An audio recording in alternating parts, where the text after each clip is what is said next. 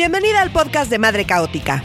Aquí hay información útil, chistes malos, anécdotas y consejos para vivir una maternidad libre, divertida, menos perfecta y más real. En este podcast se respetan todos los tipos de crianza porque estamos hasta la madre de que nos impongan un modelo falso de la maternidad.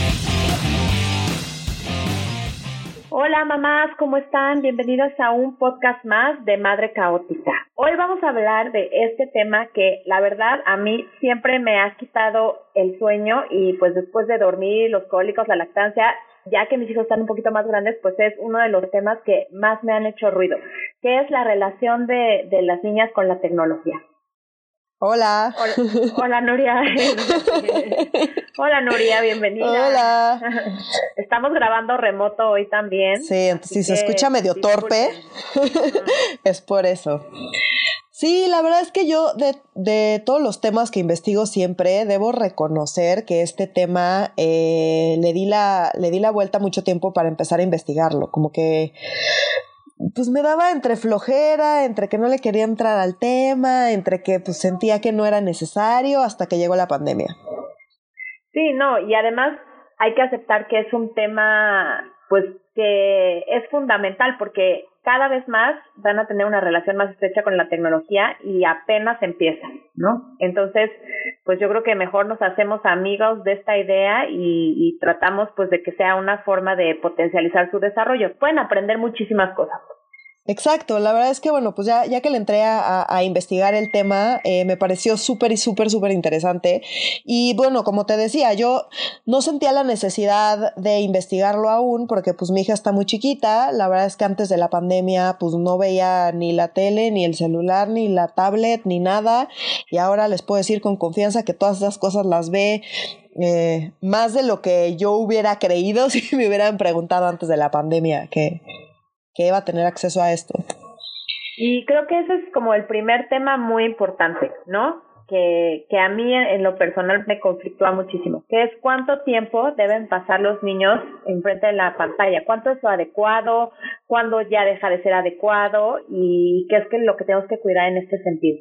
Exacto, a mí creo que quizás de las cosas que como que más me llamó la atención a la hora de investigar, porque siento que está como todo el tiempo estamos escuchando de, ay, el tiempo es enfrente de la pantalla y es mala la pantalla y no dejes que pasen más de tanto tiempo, ¿no? Entonces como que también es más fácil seguir como reglas y te dicen, no más de tantas horas o de tantos minutos enfrente de la pantalla y listo, es un lineamiento que puedes seguir. Pero la realidad es que pues es mucho más complicado que esto y no es que haya, o sea, no hay realmente evidencia de que sea la pantalla en sí misma mala, sino que pues aparentemente tiene más que ver con el contenido que están consumiendo y no solo eso, sino la relación que, que pueden entablar con este contenido. Entonces, eh, eso es mucho más importante. A mí me sorprendió mucho. A mí me sorprendió mucho esta idea de que en realidad no hay evidencia de eh, que el tiempo de pantalla pueda tener efectos negativos en su desarrollo. No hay evidencia que relacione esas dos variables directamente. Eh, sin embargo, sí hay una, hay un, hay unas recomendaciones de tiempo de la Asociación Americana de Pediatría, ¿no? Entonces, yo sí quisiera mencionarlas como rápidamente. Sí.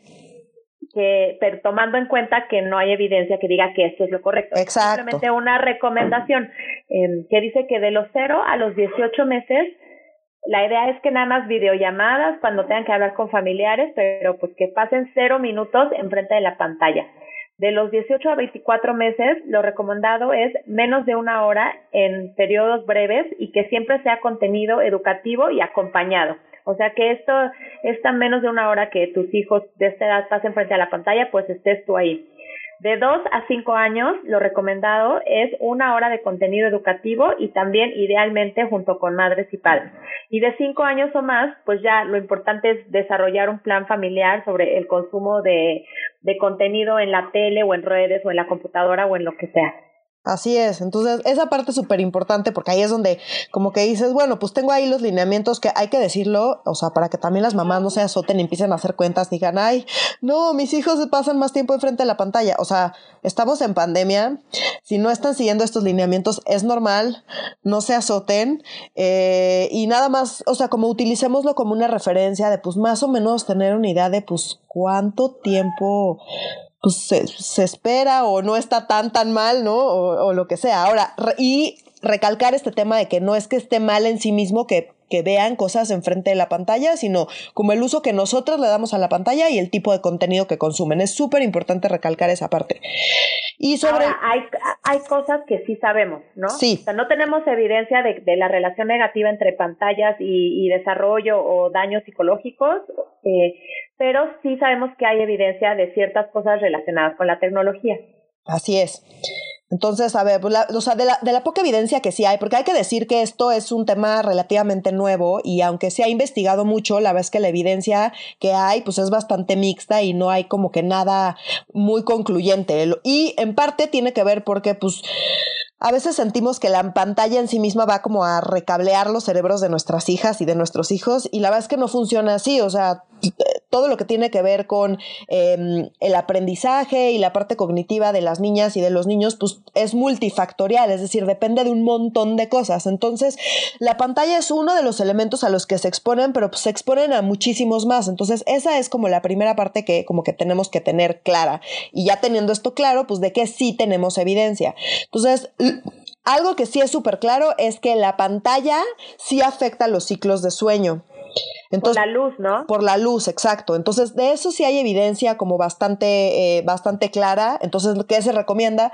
Bueno, pues que, y eso es, aplica para niños y para adultos igual, ¿eh? Entonces. A mí me queda claro, si ah, yo veo el celular antes de dormir, me da insomnio. A mí también. Yo, la verdad es que después de que hice mi investigación, he aplicado la de dejar el celular y no abrir el celular para nada al meterme a la cama y me ha ayudado muchísimo. Eh, me duermo mucho más rápido y si por alguna razón en la madrugada me despierto y veo el celular, ya valió. en cambio, si, si no lo toco, me puedo volver a dormir muy fácil. Y, y pues sí, o sea, si ustedes eh, no se habían dado cuenta o no sabían esto, les recomiendo que lo prueben porque sí parece magia. Y sí, es cierto que eh, la pantalla afecta eh, los ciclos de sueño y que te impide dormir. Entonces, pues nada más, alrededor de la hora de, de, de, de dormir, digamos, o de tomar la siesta en el caso de los niños, pues hay que evitar la pantalla. Otra cosa que también se reconoce es el tema de comer mientras estás viendo la pantalla. Y esto es porque pues, si estás comiendo mientras estás viendo la pantalla, como que la la sensación de saciedad se tarda en llegar. Entonces como que ya te llenaste, pero tu cabeza como que todavía no identifica que te llenaste porque está muy ocupada viendo la tele. Entonces tiendes a comer más eh, cuando estás viendo la televisión o cualquier pantalla. Entonces se recomienda a la hora de la comida tampoco, tampoco ver pantallas eh, para evitar comer de más. Aquí yo debo decir que pues yo no siempre cumplo esto la verdad, soy No, la verdad es que es delicioso ver la tele y comer churritos, tomar cerveza. Exacto, entonces eh, lo que yo hago en este caso es como que me sirvo antes, ¿sabes? Entonces cuido mis porciones, me sirvo lo que me voy a comer y la verdad es pues luego sí me lo como enfrente de la pantalla, entonces pues igual me lo como un poco más rápido, pero al menos sé que la porción pues es la porción que ya tenía yo definida. Y bueno, por si quieren el tip, así lo resuelvo yo, ya sé que está mal, pero bueno, ni modo, no, puedo, no soy perfecta ni pretendo serlo, así es que... Ahí está ese tema. No, bueno, pero creo que aquí con, con el asunto del, del tema del tiempo en pantalla, lo que es importante es que exista un balance entre todas las actividades que tu hija realiza en el día, ¿no? Entonces, pues como tú decías hace rato, no sentirte culpable si tienes que conectar a tu hija un ratito para hacer la cena o para trabajar o para tomar esa reunión, pero hay que cuidar que no sea la actividad a la que le dedican más tiempo o, la primordial dentro de todas las actividades que hacen el día, ¿no? Entonces cuidar que pues también haga tareas, que pueda trabajar en su psicomotricidad fina, que pueda jugar, que pueda tener un espacio de juego libre, un espacio como de juego contigo y que pueda realizar otras actividades que no, que no sea la primordial el tiempo en pantalla. Exacto. Entonces, por ejemplo, un tip bueno es eh, cuál es la actitud de tus hijas mientras están viendo eh, las pantallas. Entonces, por ejemplo, si están así como hipnotizadas, que a todos nos ha tocado cachar a nuestras hijas ahí hipnotizadas, y les hablas y no te contestan y no son capaces de como decir nada y parece que están idas, ahí definitivamente hay que poner un límite porque pues ya las estamos medio perdiendo. Pero si están viendo algo y pueden comentar el punto contigo y te responden y te empiezan a contar sobre lo que están viendo, bueno, pues igual esa es una buena señal de que ahí hay, hay un balance y, y, pues no hay que azotarse y pues al revés, hay que justo fomentar este tipo de, este tipo de interacciones. Entonces, una cosa que funciona, por ejemplo, es aprovechar el que a todos los niños les gusta la tecnología y las pantallas eh, para, em, cuidar el tipo de contenido que consumen y pues ya si van a ver una pantalla y es un contenido que, por ejemplo, hay muchos que los invitan a hacer experimentos. Entonces, pues ven un ratito la pantalla y la pantalla les dice, ah, pues sal y ve al jardín, yo qué sé, o asómate por la ventana y fíjate en las nubes, estoy inventando. Entonces, bueno, si es contenido que les ayuda a empezar a observar su entorno o aprender cosas nuevas, pues uno, hace que no estén ahí enchufados por horas en la pantalla y, les permite pues también aprender cosas nuevas. Entonces, ese también es como... Quita el factor pasivo. Exacto. Entonces, lo que tenemos que evitar es como esta onda pasiva donde están así que no casi ni, ni parpadean, que a todos nos ha tocado encontrar a nuestras hijas en esa situación. Entonces, cuando ven que casi no están parpadeando, que no te pelan, que por más que les hables es como si no estuvieras ahí, definitivamente hay que eh, ver que están viendo y, y poner límites para que pues, no se queden ahí para siempre. Ahora, yo debo confesar que en momentos de necesidad donde necesito sacar algo, eh, la verdad, ese, esa onda zombie es le pones lo que sea. es bastante benéfica. Entonces, bueno, el chiste es que, como dices, si tienen la necesidad de que tienen que preparar la cena, que tienen que tomar la reunión, que tienen que yo qué sé, y les sirve conectarlos un ratito, no pasa nada. Siempre y cuando no utilicemos como a, la tele o la, o la tablet como una niñera, si de repente lo tenemos que hacer, a ver, estamos en pandemia, no, se, no podemos hacer todo al mismo tiempo, la verdad es que hay que relajarnos un montón y como en prácticamente todos los episodios de este podcast, hay que repetirlo, lo seguiremos repitiendo sin culpas. Si lo vas a hacer, hazlo. o sea, estamos conscientes de que lo que estamos haciendo no es ideal, pero pues también que haya una pandemia mundial tampoco es ideal y ahí, pues ahí estamos. Entonces, em, sin culpas, es lo más importante, sin culpas, porque si encima de todo tenemos que cargar con la culpa, bye. No, pero sí hay algo que nosotros podemos controlar, que esto nos lleva al siguiente tema, que, que creo que es bastante importante en la relación de las niñas y la tecnología, que es cuidar la calidad del contenido. Si ya hiciste las paces y pues tu hija o tu hijo va a pasar mucho tiempo enfrente de la pantalla, pues sí, involúcrate, investiga y cuida que el contenido construya, o sea, que sea un contenido que le aporte cuestiones positivas y lo aleje de eh, programas o contenido que, que sea muy violento o que les enseñe valores espantosos o sean machistas, pues sí hay que cuidar eso y meterse, ¿no? Sí, completamente hicimos una investigación de, de las principales caricaturas, se las dejamos ahí en las redes sociales para que pues vean qué contenidos aportan más que otros, ¿no? Exacto, y acá la idea pues otra vez es mantener un balance, o sea, no se trata de que, o sea, nuestras hijas estén viendo todo el tiempo contenido, o sea, cosas que les enseñan a sumar y a multiplicar y a sacar raíces cuadradas. O sea, no digo, está muy bien y hay contenidos de ese tipo y está muy bien, pero no todo el día van a querer ver eso y y no pasa nada, ¿no? Entonces, mientras mantengamos un balance, que fue lo que intentamos hacer con esta lista, entonces hay cosas pues más entretenidas, hay cosas un poco más educativas y para mí, por ejemplo, pues es importante eh, el tema de género, ¿no? Entonces yo sí cuido mucho que no, eh, pues no está reproduciendo eh, estereotipos de género como dañinos, porque para mí eso es algo como muy importante y es algo que yo cuido. Quizá ustedes tienen igual algo como algún tema o alguna cosa que, que prioricen y que les sea muy importante. Entonces aquí el punto es revisar contenido que están consumiendo y asegurarnos de que pues no están consumiendo nada que vaya en contra de lo que nosotras creemos o que, de lo que queremos inculcarle a nuestras hijas. Y hay, hay una herramienta buenísima, mamá. Yo no la conocía, me la presentó Nuria, que se llama justamente para, para poder cuidar la calidad de contenido, que se llama Common Sense se llama Common Sense Media y es una página donde tú te metes y literalmente pones cualquier película, videojuego, caricatura, cualquiera de estas cosas tú lo metes y eh, te da bastante información esto. Entonces, lo primero que te da es la edad recomendada, ¿no? Porque a veces, bueno, no es que el contenido esté mal en sí mismo, pero pues quizá nuestras hijas aún están muy chiquitas para consumir ese tipo de contenido. Y la verdad es que como mamá, pues luego se te van las cabras y no está tan fácil como decir, oye, ¿y esto es adecuado para su edad o no es adecuado para su edad, o, o sea, como puedes ver que igual no es que esté mal el contenido, pero no sabes si están listas necesariamente para consumir ese contenido. Entonces, bueno, esta... Eh, esta página, digamos, te da como toda esta información, entonces te permite ver eh, eh, reseñas de, otras mamás y de otros papás, te habla un poquito de, qué se trata la caricatura, te dice si hay contenido violento, si hay contenido sexual, eh, como ese tipo de cosas que pues no queremos que nuestras hijas tengan contacto y ya nos puede dar una idea bastante clara de si está bien que lo vea o está muy chica o pues igual y se aburre, ¿no? Yo que digo, si se aburre te vas a dar cuenta, eso no es tan importante, pero definitivamente sí, pues igual las reseñas de otras mamás. Ahora. No, está, está buenísima.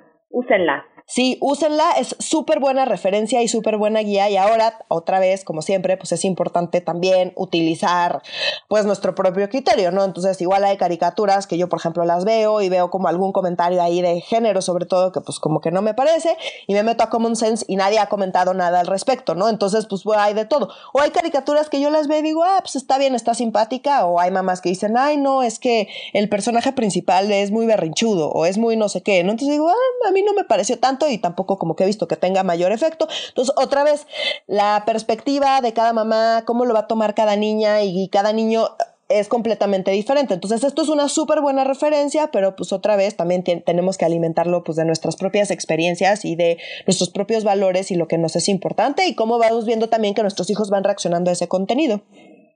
Y yo creo que también es muy importante enseñarles también a cuestionar. Y por eso es muy importante, como durante todo este proceso, mantener una buena comunicación con nuestros niños hablar del contenido que ven, que consumen, para poder también, eh, pues, enseñarles a tener criterio y a cuestionar absolutamente todo lo que consumen y, y por qué les parece o por qué no.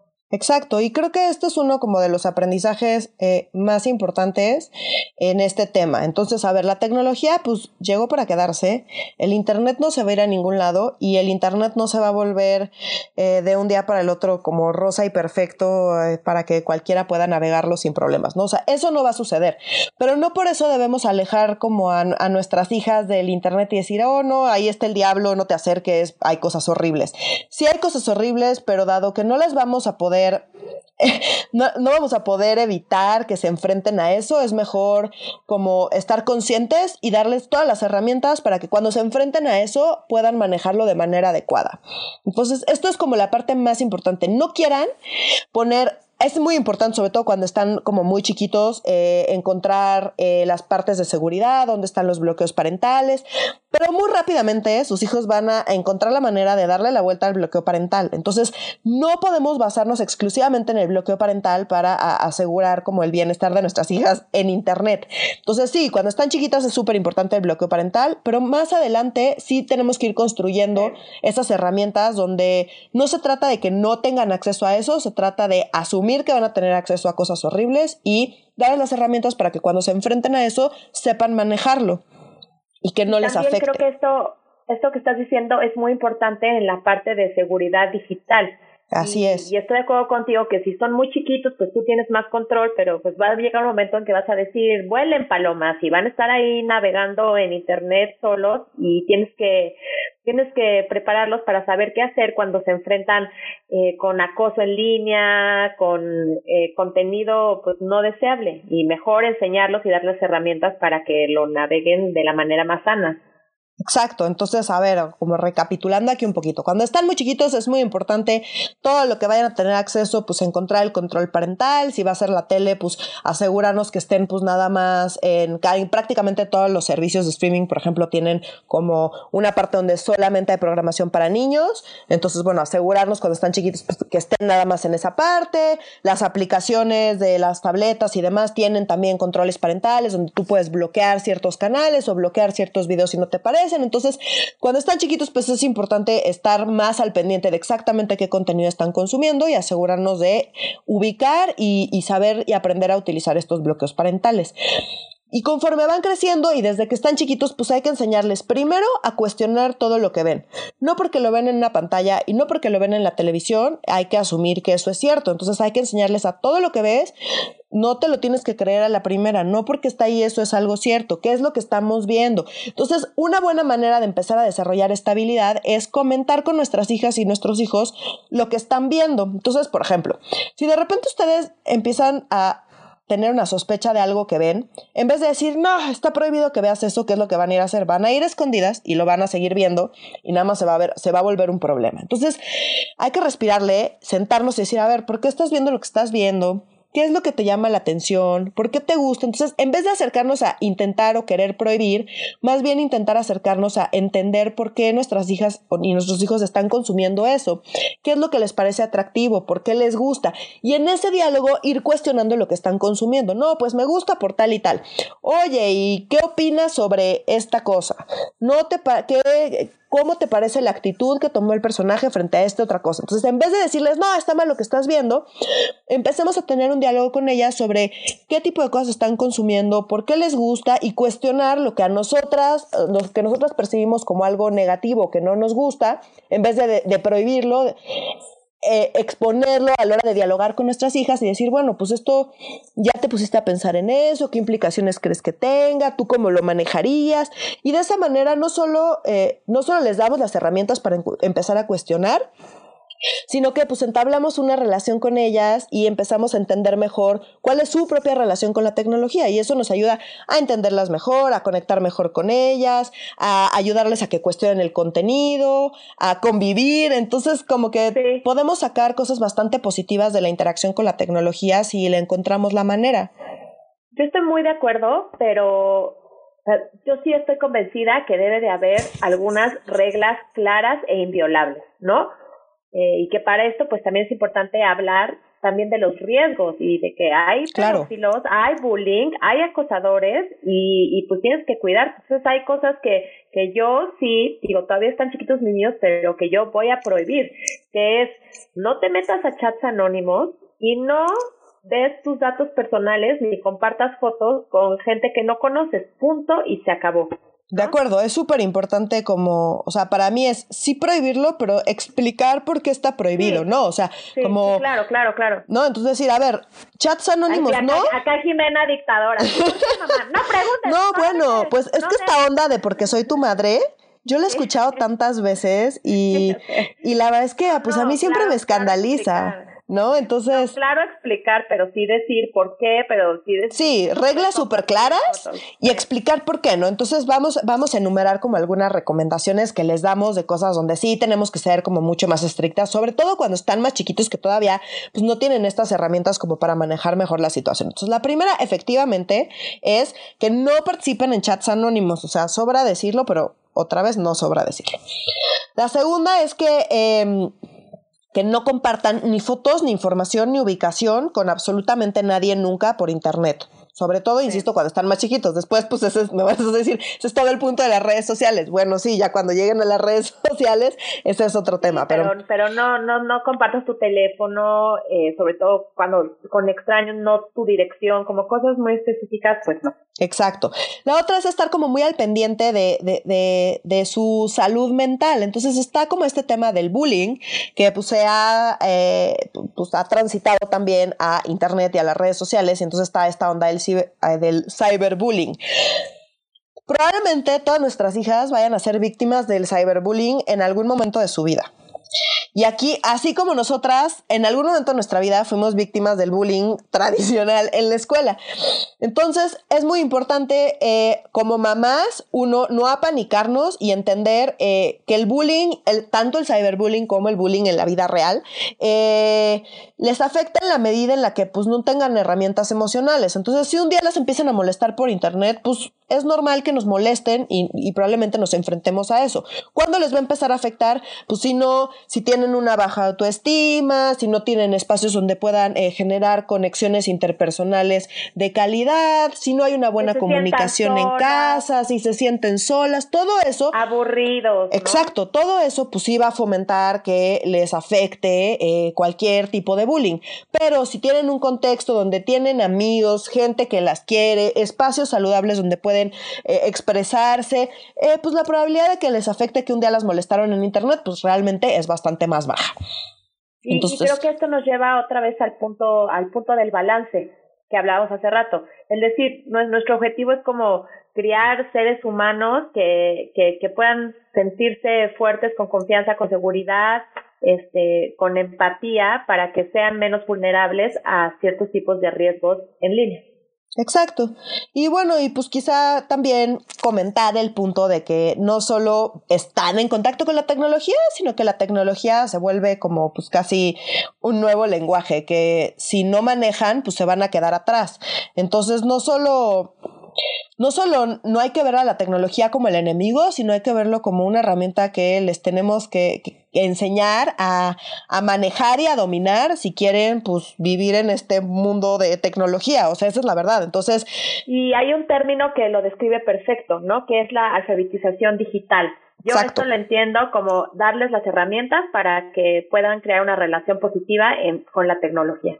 Así es, entonces pues esta parte es súper importante y en este sentido tenemos que cuidar dos cosas. Uno, nuestra propia relación con la tecnología, entonces si de repente... iba yo.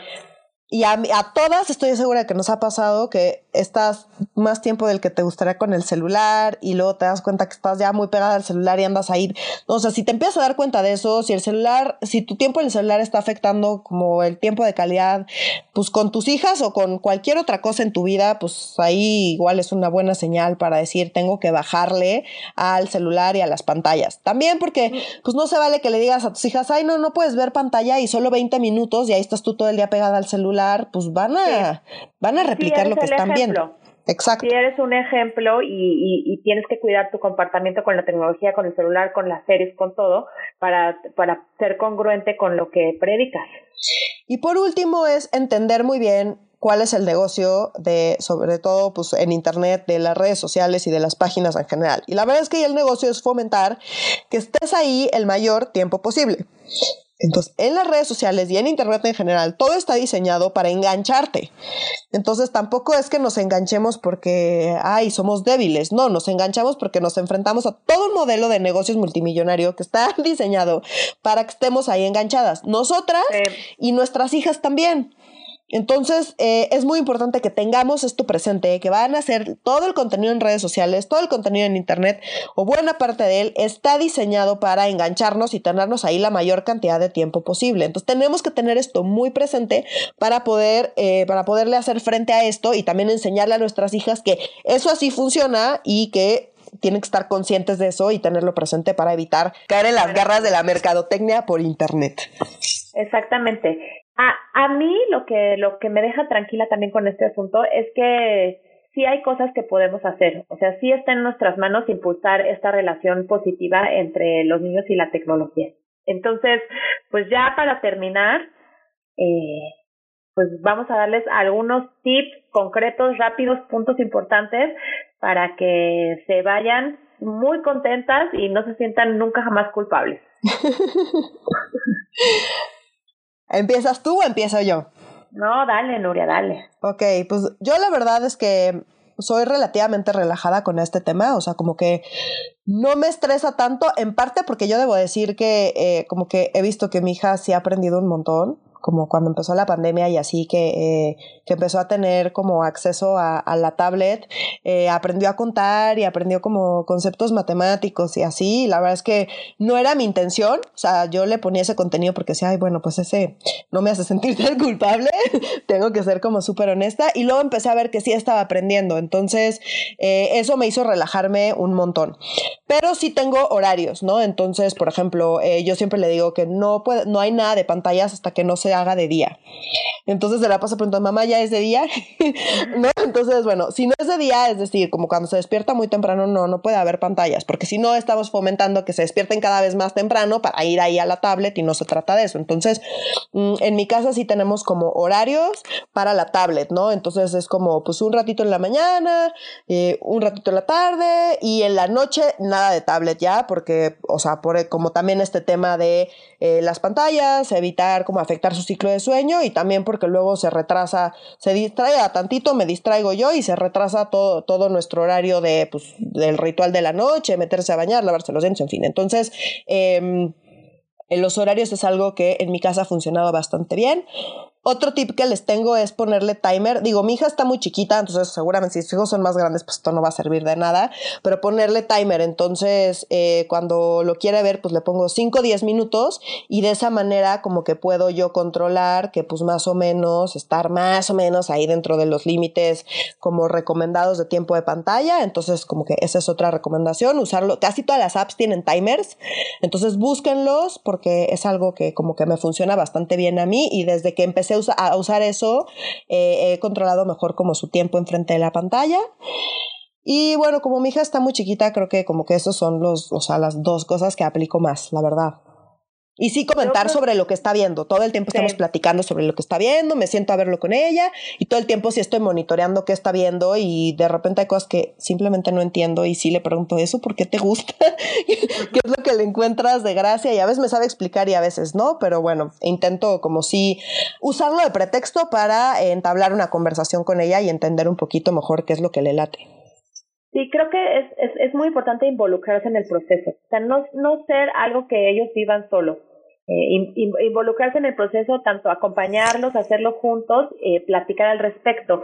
Yo creo que yo sí soy un poquito más estricta con el asunto, o sea, mi, mis dos hijos tienen 40 minutos de pantalla al día en un horario definido, que es media hora antes de, de cenar, bañarse y dormir. Eh, y a veces cuando tengo una emergencia, pues sí, los pongo más, pero en general esa es la regla en casa. Eso sí me funciona, yo estoy consciente que en algún momento tal vez tendré que relajar más el asunto y luego podemos hablar un podcast entero de los videojuegos, pero, pero por ahora, por ahora esto, esto es lo que me funciona. Y sobre todo, otra cosa es sí involucrarse en el proceso, ¿no? Involucrarse en el proceso no, no tiene que ser algo que, que hagamos separados. Creo que es muy enriquecedor vivirlo juntos, verlo juntos, comentarlo juntos y, y pues cuidar mucho las otras áreas de la vida fuera de la pantalla, ¿no? Que coman bien, que duerman bien, que jueguen, que convivan eh, y, y bueno, estos 40 minutos sí son fuera del tiempo que tienen que pasar en Zoom de la escuela o, o viendo tareas o haciendo cuestiones de la escuela. Pero, pero en general, eh, esto es lo que, lo que a mí me funciona. Ustedes, mamás, cuéntenos, cuéntenos qué hacen, cómo manejan este asunto. De acuerdo, es un súper tema y la verdad es que eh, otra vez creo que ya sé que siempre digo lo mismo y parezco disco rayado, pero quiero cerrar recordando que, que, evitemos las culpas. Neta, neta, neta, no, no sirven de nada y sentirnos culpable, uno no va a hacer que cambie nada y nada más nos hace sentir peor. Entonces es mejor pues tomar el toro por los cuernos, entender el tema, entender que sí, que no qué es lo verdaderamente malo y como siempre nada es ni bueno bueno ni malo malo y todo tiene un montón de grises, entonces tenerlo así, entenderlo así, tomarlo así y quitarnos las culpas que nomás estorban. No, quitarnos la culpa y, y, tomar el control del asunto, o sea, poner manos a la obra en qué podemos hacer para que esta, toda esta experiencia sea más enriquecedora. Así es. Y ya, pues nos vemos, nos vemos en el próximo episodio. Ya salieron los niños de clases, entonces pues disfruten las vacaciones con todo, con todo y pandemia y nos vemos en el próximo episodio. Nos escuchamos el próximo episodio. Sí, nos escuchamos. Bye.